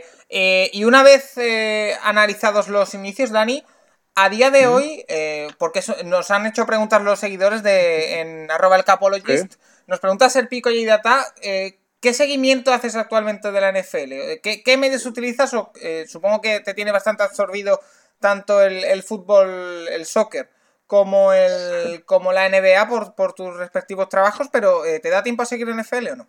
Sí, mucho menos de lo que me gustaría. Este año, por ejemplo, lo he seguido muy poco. He visto, veo siempre los playoffs, eso sí que no me lo, no me lo pierdo, pero, eh, pero lo que es la temporada regular la, la, sigo mucho menos de lo que me gustaría. Antes, eh, esto es ahora porque es, irónico, porque tengo teóricamente más tiempo libre o, me lo organizo yo más, pero a la vez eh, el ser analista o tertuliano de fútbol de NBA y hacer programas y tener canales de YouTube y tal, pues casi me absorbe más que antes. Antes yo era presentador de un programa nocturno en, en RACU y casi ese horario me iba muy bien porque cuando salía pues me ponía, a ver, eh, me ponía a ver NBA y si era domingo pues a lo mejor veía un partido de NFL o, durante la tarde incluso estando en la redacción de RACU tenía puesto un partido de NFL durante, durante la tarde de un domingo eh, y, lo podía seguir más. Ahora lo sigo un poco menos, eh, pero evidentemente estoy, estoy pendiente y, disfruto muchísimo escuchando a la gente que, sabe como, como, vosotros. Porque, eh, Rafa, eso sí, eso tú también que trabajas por, por tu cuenta, con proyectos y demás, también es cierto que cuando tienes algo más fijo, sí que es verdad que le puedes dedicar más tiempo, pero en cambio, cuando vosotros, Dani, y tú, que trabajáis por proyectos, es muy fluctúa mucho el tiempo disponible y a qué puedes dedicar ese tiempo. Porque, por ejemplo, Dani, al ser tertuliano sobre fútbol, analista y sobre NBA, tiene que dedicar tiempo, evidentemente, a ver fútbol y ver NBA sobre, por ejemplo, el fútbol americano. Sí, lo que pasa es que yo soy un pésimo ejemplo porque yo soy un verdadero desastre. ¿eh? Yo soy de los tíos más desorganizados eh, y mi madre todavía le duele el tema y mira que, que, que ya está mayor pero soy un desorden total, un desastre. Entonces, cuando yo me administro el tiempo es muchísimo peor que cuando mm, me es administrado, ¿no? Y por eso va muy bien el Capologist, porque así tengo que estudiarme de MPL, mirarme cosas. O con Dani, cuando hacíamos aquella, mm, dentro del programa que él tenía en teníamos una sección que era Tuesday Night, eh, que, normalmente era Wednesday morning porque empezaba tardísimo. sí, es verdad. Pero que nos dedicamos a hablar de, la, de deportes americanos, principalmente de la NBA y la NFL, y también tocábamos algo de, de baloncesto universitario, ¿no? Voy, voy a aprovechar esta referencia, Rafa, para abrir un melón. Eh, Dani, eh, la semana pasada nos preguntaban eh, los oyentes, porque vino Albert Fernández, que lo conocerás también, Si, si cabía un formato, en este caso en Gol, nos preguntaron en particular, sobre NFL. Entonces, yo sé que esto lo he hablado bastante contigo en, persona y demás, lo hemos hablado. Eh, te lo voy a trasladar la pregunta al formato radio. Sé que tú participas en, en Copen de Americans, que es una sección que tienen eh, semanal, si no me equivoco, sobre deporte americano en general. Eh, también hacerlo de NBA en, YouTube, pero ¿cómo podemos explicarle a la gente si cabe o no un formato de NFL en radio? Porque vemos que la SER sí ha apostado más un poco por el formato en podcast, pero ¿crees que tiene cabida o no? Si hablamos del punto de vista del oyente, cabe, cabe seguro. O sea, hay demanda y, a lo mejor en, mi época o años más atrás, no, quiero sonar muy viejo, pero a lo mejor en el año 90, o sea, en el año 2000, pues a lo mejor eh, costaba y la gente, uy, ¿crees que funcionaría una cosa? Pero ahora eh, que, las generaciones, todo el mundo. Aquí tenemos, aquí mismo en este programa tenemos un ejemplo de, gente joven que, eh, que ama y que está enamorada del deporte americano. Hay muchísima gente que sigue la NBA y la NFL y otros deportes y espectáculos americanos. O sea, desde el punto de vista del oyente, del público, sí. Ahora, aquí el tema es, como sabe también Rafa y hemos hablado muchas veces, convencer a los propietarios, a los que tienen los medios, a los que tienen el dinero, a los empresarios, al señor Ser, al señor Cope, al señor Raku, al señor no sé qué, de que le va a salir rentable eso eh, más o igual que un programa de fútbol o un programa, porque claro, esto es muy complicado, o sea, con el fútbol grande no vas a competir, entonces tú vas a intentar convencer al, jefe de turno y si el jefe es un tío abierto y de mentalidad más o menos moderna y, y listo, pues te lo comprará, pero si no te dirá, oye, ¿para qué te voy a hacer un programa de fútbol americano si te hago uno de fútbol normal y me escuchan tropecientas veces más? ¿no? Entonces ese es el problema, el cambio de clic del que tiene el poder o los medios, pero por oyentes yo no tengo dudas. Y que también eh, requiere quizá un esfuerzo por parte de la persona que hace el programa en el sentido de, porque parece claro que para entrar en, un, en una radio más generalista eh, o tienes eh, mucho éxito y mucha trascendencia, como ha tenido el caso de 100 yardas en cadena ser, o vienes con un patrocinador eh, bajo el brazo, que no, siempre te garantiza que te den un programa, pero ayuda bastante ir ya con un patrocinador de, primeras. Pero teniendo ahora el formato podcast que está creciendo tanto, a lo mejor eh, a esa persona que tiene que conseguir el patrocinador, conseguir un compromiso de X dinero, ir a presentarlo a una radio y no sé qué, tampoco le compensa, ¿no? Porque consigue eh, la influencia de otra manera, aunque quizás es diferente la influencia que se consigue. Sí, vosotros lo, sabéis y ahora aquí estamos hablando en un, en un podcast y, con Rafa hemos hablado de muchos proyectos a veces y, sé que se han movido cosas de, de NCAA y de deporte universitario y tal. Eh, es lo que tú dices. Al final, sí que, esto sí que te lo puedo asegurar porque yo, como he estado un poco en los dos lados de la barrera, he estado intentando que me hagan caso en esto y luego he estado presentando programas de deportes en los que yo mismo he intentado encontrar tiempo para, para darme paso a mí mismo hablando de esto y no siempre es fácil. Y, conozco la parte de los jefes y la parte de los periodistas.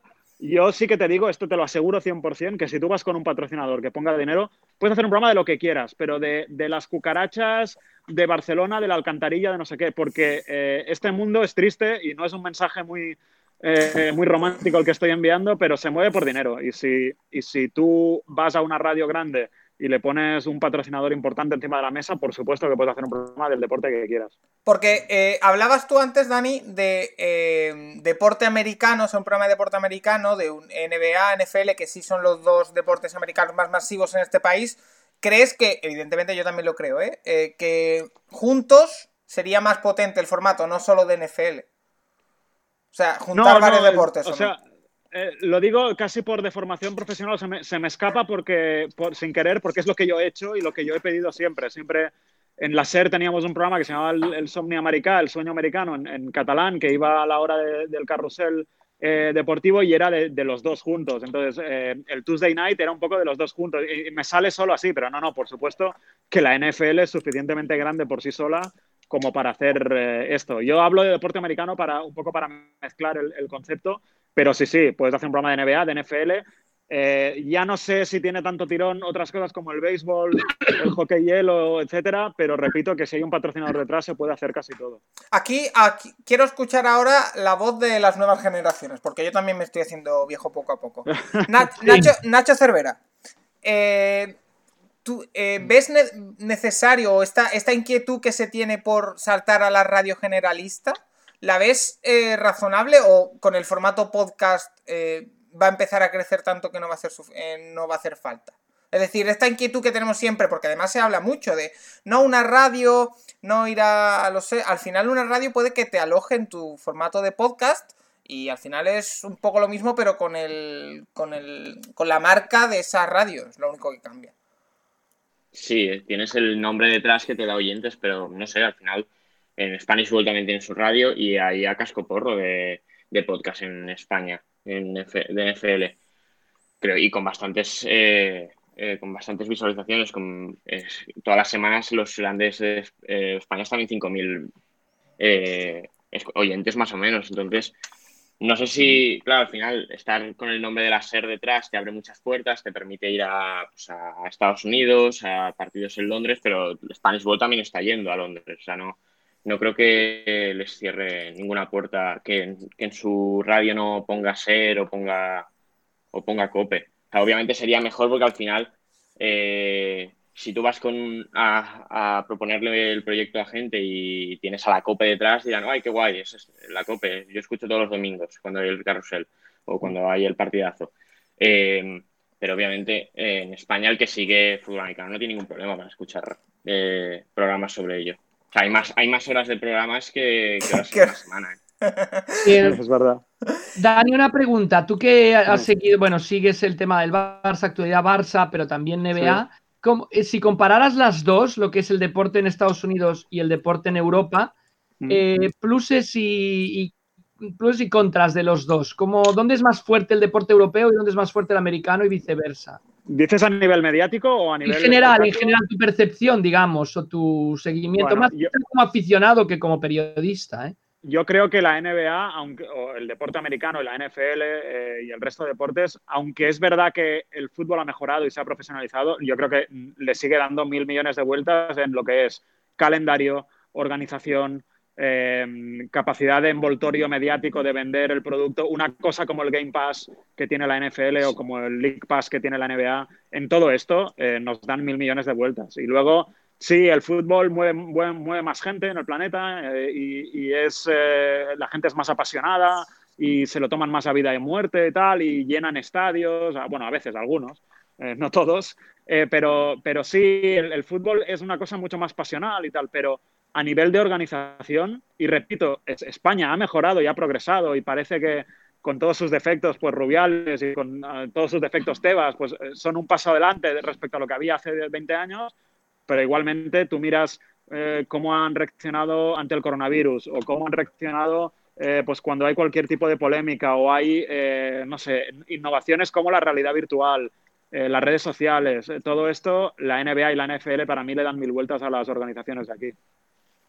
Pues eh, ahí queda. Eh, más, eh, las preguntas, más preguntas que nos han hecho los seguidores del Capologist. te pregunta Serpico también, que ha hecho alguna más pregunta. ¿Cuál es tu jugador preferido del actual NFL? De la historia, ya has dicho Randy Moss, y del actual NFL, ¿quién te gusta? Hombre, es que del actual tengo que decir Tom Brady, aunque esté en ¿Te ha dolido? y eh, sí, sí. Bueno, me ha, sorprendido eh, el, destino. No, que se fuera, porque ya lo sabíamos desde hace ya más de un año que se estaba diciendo, pero que si sí que se fuera a Tampa me ha llamado la atención. Yo pensaba que iba a ir a lo mejor a un equipo más, más ganador o con más opciones de ganar, de sumar todavía más Super Bowls, pero también tiene sentido, ¿no? Desde, eh, luego ese mismo día me acuerdo que lo hablé con Rafa y me dio tres, como siempre, me dio tres o cuatro argumentos que me, eh, me, hizo ver la luz, ¿no? Eh, que tiene que ver pues eh, con, con, lo bien que se vive en Florida, los impuestos, el equipo, la posibilidad de jugar con gente que él conoce. bueno, sí, todo tiene su sentido, pero a mí me sorprendió que se fuera a Tampa y sin duda es mi jugador favorito de la NFL actual y lo va a ser hasta que se retire. Y una vez se ha ido Brady, ¿cómo ves a los Patriots este año? Sobre todo con esa incertidumbre en el puesto de quarterback. Evidentemente, viniera quien viniera, iba a haber incertidumbre después de Tom Brady, pero eh, no ha llegado nadie y parece que se quedan con Steida. Sí, tengo muchas dudas, pero al final eh, tengo la misma sensación un poco que eh, cuando se va, por ejemplo, Tim Duncan, ¿no? Y está Popovich todavía entrenador, ¿no? Es como, bueno, la estructura la tienes, la idea la tienes y el equipo está. Y yo creo que Belichick es, es eso. Y, y, en general la, la, filosofía, ¿no? Esto que se dice, la dinastía de los Patriots y, y la estructura está y no creo, o sea, estoy convencido de que los Patriots no van a hacer el ridículo. Ahora, claro, no, no, no van a ser tampoco, me imagino, la, la apuesta segura que eran para, estar en el mes de febrero o de enero, febrero todavía en competición. Claro, para ti ahora mismo estamos todavía a mayo y queda mucho, pero ¿qué sería una, la temporada normal la próxima de los Patriots? ¿Quizá no ganar la división?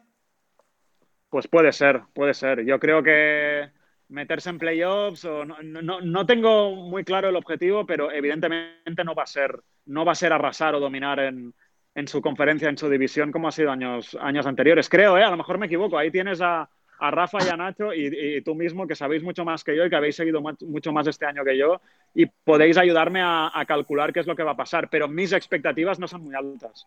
Eh, Nacho, ¿qué dirías que una vez ya hemos podido digerir un poquito más el tema Patriots, que lo hablamos mucho hace unas semanas, eh, ¿cuál crees que puede ser el, objetivo? ¿Cómo podrían quedarse contentos, entre comillas? ¿Con qué récord?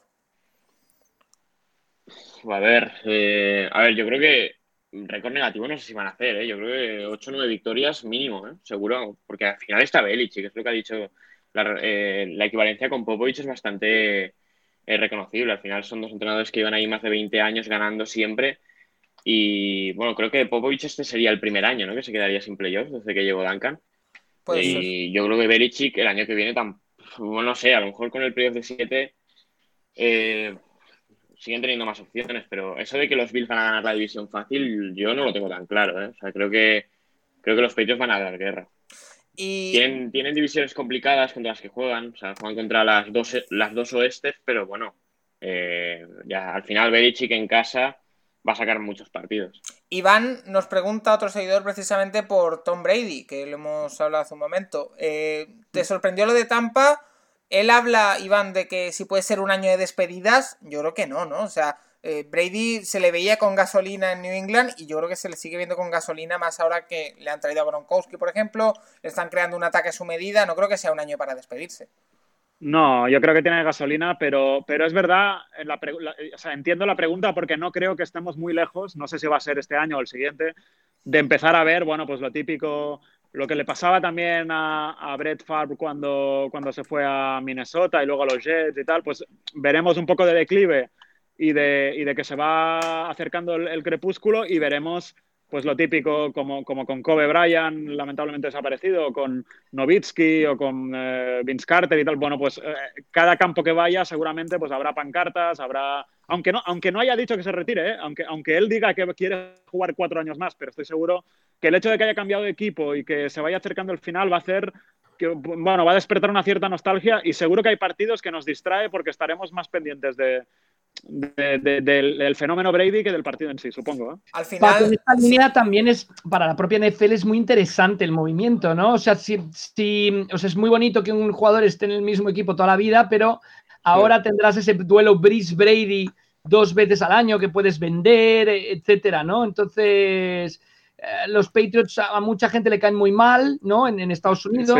Sí, sí, sí. Los que ganan, entonces le caen mal. en cambio, ahora los Buccaneers son como más simpáticos, no sé, yo creo que también es muy interesante el cambio a nivel de, venta de producto, siendo claros, ¿no? Yo, si algo he aprendido en este tiempo, es que la NFL siempre gana. De una manera o de otra, siempre gana. Eh, nos hace Chus, otro seguidor, una pregunta que para Dani yo creo que va a ser bastante comprometedora, así que me lo guardo para, para, el final su respuesta. Empiezo con los otros dos. Nacho y Rafa, si tenéis que elegir, ¿qué preferís? ¿Una Super Bowl o un séptimo partido de finales de NBA? Nacho. Creo que lo tengo claro, ¿eh? pero. Yo la Super Bowl, sí. O sea, el partido de la NBA obviamente que lo vería, pero la Super Bowl. ¿Rafa?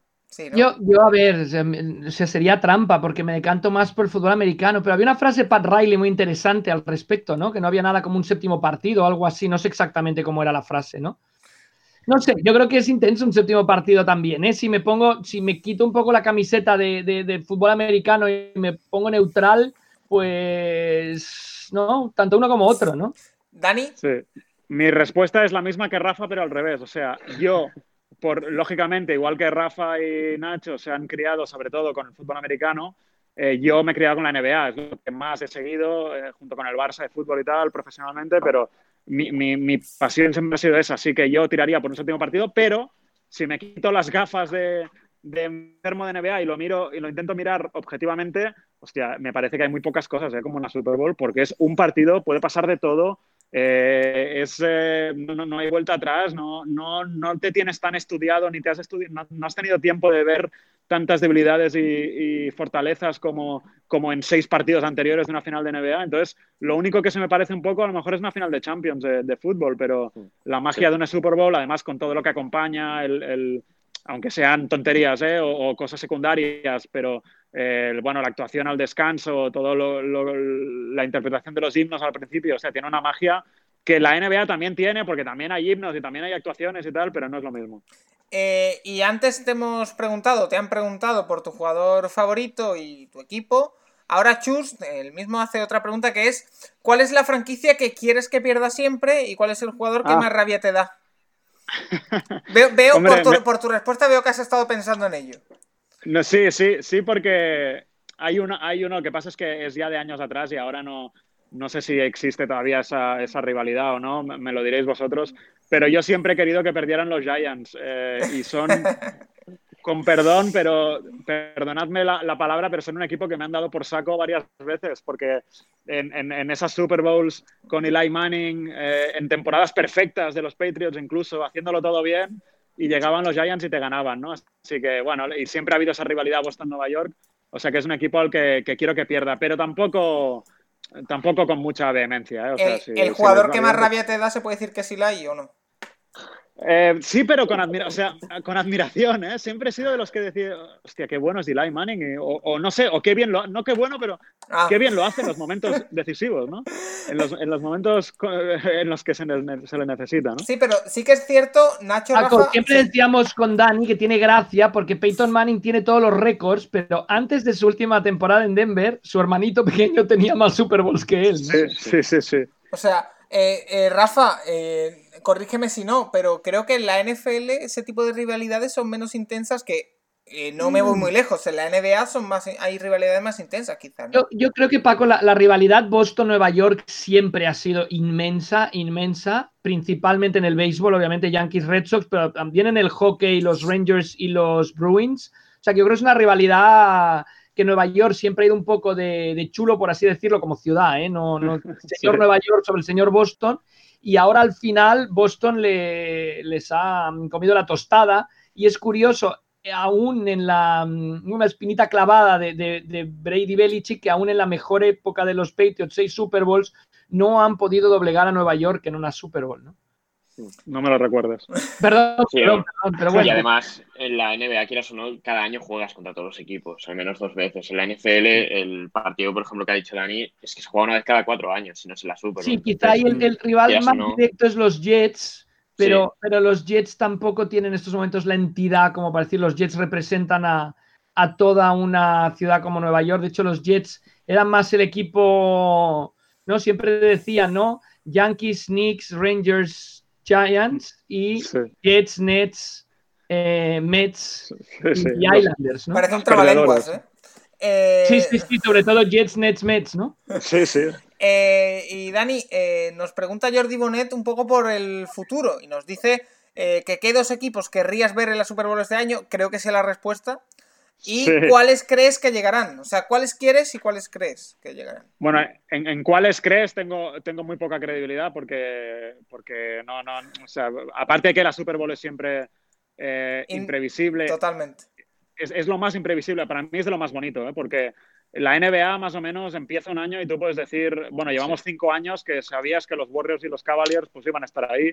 Este año, como han cambiado de equipo de jugadores y otros se han lesionado, pues dices, bueno, los Lakers o los Clippers, y no te equivocas mucho, pero eh, siempre hay alguna sorpresa, pero no te equivocas. Pero en la, en la Super Bowl o en la NFL es muy, muy complicado. Yo, claro, te diría que los Chiefs o no sé, sí, te puedo decir equipos, pero no tengo ni idea. Pero los que querría lo tengo muy claro querría ver a los Patriots porque quería decir que, han hecho bien la sustitución de Brady, que es muy complicado que pase. Y, me haría gracia porque creo que es en Tampa este año, ¿no? La Super Bowl. Sí. Me, haría gracia ver a Tom Brady, claro. Me Está claro, sí, sí, sí. era justamente la que, la que tenía pensada. Sí, sí, sí. Eh, vamos cerrando, Nacho, Rafa. Eh, yo tengo una pregunta que es la que me voy a guardar para la última, para Dani, pero no sé si queréis comentar algo más con, con él. Eh, Dani, que un placer, ¿eh? Y que muchísimas gracias por estar aquí en el Capologist que estamos comenzando. O sea, somos como una. Nos acaban de dar una franquicia dentro de los podcasts, ¿no? Hombre, pues seguro que lo vais a hacer, lo vais a hacer muy bien. Como Cogimos a Nacho en la primera ronda del draft, Paco tiró de un veterano como yo y bueno, a ver, estamos haciendo aquí un equipo, entonces muchas gracias. ¿eh? Tenéis química, tenéis química y vais a ganar, vais a ganar muchos Super Bowls, muchos super tazones. Con, eh, acabar por encima de 500 esta temporada ya estamos contentos. Me, siento, me siento como Kevin Costner en Draft Day. Eh, es verdad, es verdad. Peliculón, ¿eh? Peliculón. Solo, solo debo decir que eh, mi gran parte de mi afición por los Browns viene por esa película. O sea que ahí lo, no me extraña.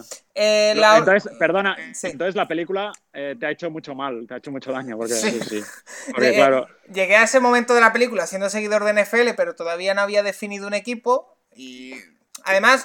Siempre, siempre he sido de equipos perdedores. O sea, el que me conozca sabe que ser, de los, ser de los que ganan es, muy fácil. O sea.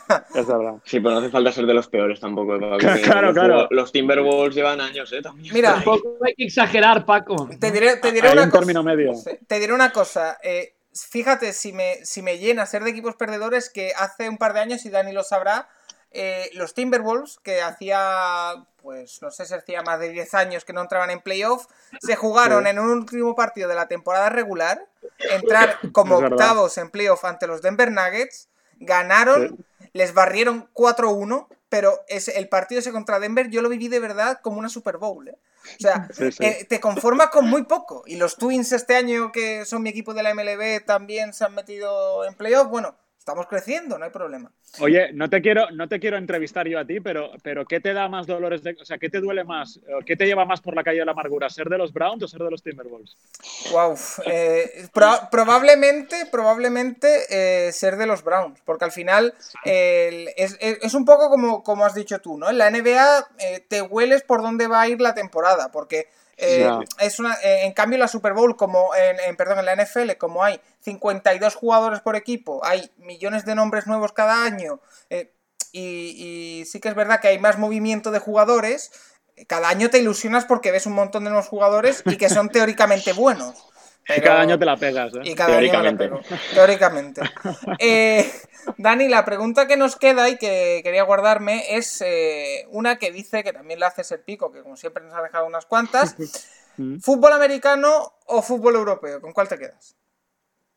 Mira, eh, esto creo que lo comentamos una vez en directo, no sé si estaba Rafa, pero hicimos una vez un programa especial de, eh, creo que era la noche de los Oscars de Hollywood y luego el All-Star Game, bueno, no sé, pero estábamos con los Oscars, con Oscar Dalmau y con Oscar Andreu y estábamos hablando en, en antena de que como deporte, como concepto de deporte, es decir, las normas, lo que hay que hacer, el objetivo del deporte, prefiero el fútbol americano a casi a todos, porque es eh, llevar el balón de tu zona a la otra zona, tienes cuatro intentos, eh, los downs, o sea, me encanta el, concepto. Luego es verdad que, bueno, la pasión que arrastra el fútbol, bueno, de lo que se quejan siempre los aficionados del fútbol, ¿no? Que es que no hay parones, en cambio el fútbol americano vas parando, bueno, etcétera. Sí, todo tiene su punto a favor y su punto en contra. Si lo que me estás preguntando es, ¿Qué vería antes? Si una final de Champions o una Super Bowl, pues lamentablemente vería antes una final de Champions porque, primero porque es mi trabajo y segundo porque eh, pues seguramente es, algo irrepetible y he podido, he podido estar en algunas de ellas y, creo que vería más una final de Champions que una Super Bowl. Pero en general, como concepto de deporte, me atrae más eh, todo lo del fútbol americano, sí. Pues hay que. Porque, perdona, perdona, eh, una cosa, aunque, aunque el fútbol americano también puede pasar, pero un partido de, fútbol puede ser tremendamente aburrido. O sea, el cerocerismo, jugar a la italiana, tal. Es muy raro que un partido de fútbol americano pase eso. Alguno me ha tocado, uno que estuvimos en Londres con, eh, con Rafa, hubo una primera parte que casi se fue sin, anotar al, descanso. Sí, a veces pueden pasar cosas de estas, pero es muy raro que en un partido de NBA o de fútbol americano no te diviertan. En cambio, de fútbol hay auténticos tostones y muchas veces son mayoría. Pues eh, ahí que Nacho, Además, sí. sí. Además, lo bueno es que la Super Bowl acaba en febrero y a las dos semanas empieza la Champions de verdad. Entonces ahí está, está Son compatibles, ¿no? Se puede ver. Exacto, exacto. Y luego la NBA ya lo tienes todo. ¿Quién pensaría que lo tienen eh, organizado, verdad? Sí, sí, eh, sí. Pues Dani, un auténtico placer tenerte aquí en el Capologist para charlar un rato en esta off-season en la que la NFL ha parado un poco, pero en la que nosotros no paramos y tenemos conversaciones tan interesantes como la que hemos tenido contigo. Sé que tienes un directo de YouTube ya en tu canal Dani de Jungle, así que eh, te dejamos para que puedas prepararlo y demás. Muchas gracias, Dani. muchas gracias, pero aunque hubierais estado media hora más, hubiera, hubiera estado media hora más porque me lo paso muy bien. Eh, y seguiré escuchándoos y, que vaya creciendo esto y que la gente se divierta con vosotros, que seguro que sí. Gracias. Eh, Nacho, Rafa, como siempre, un auténtico placer teneros aquí y os emplazo a la semana que viene donde volveremos a tener más podcast, más actualidad, más preguntas y otra charla con otro protagonista. Así que nada, hasta la próxima. Hasta la próxima, adiós.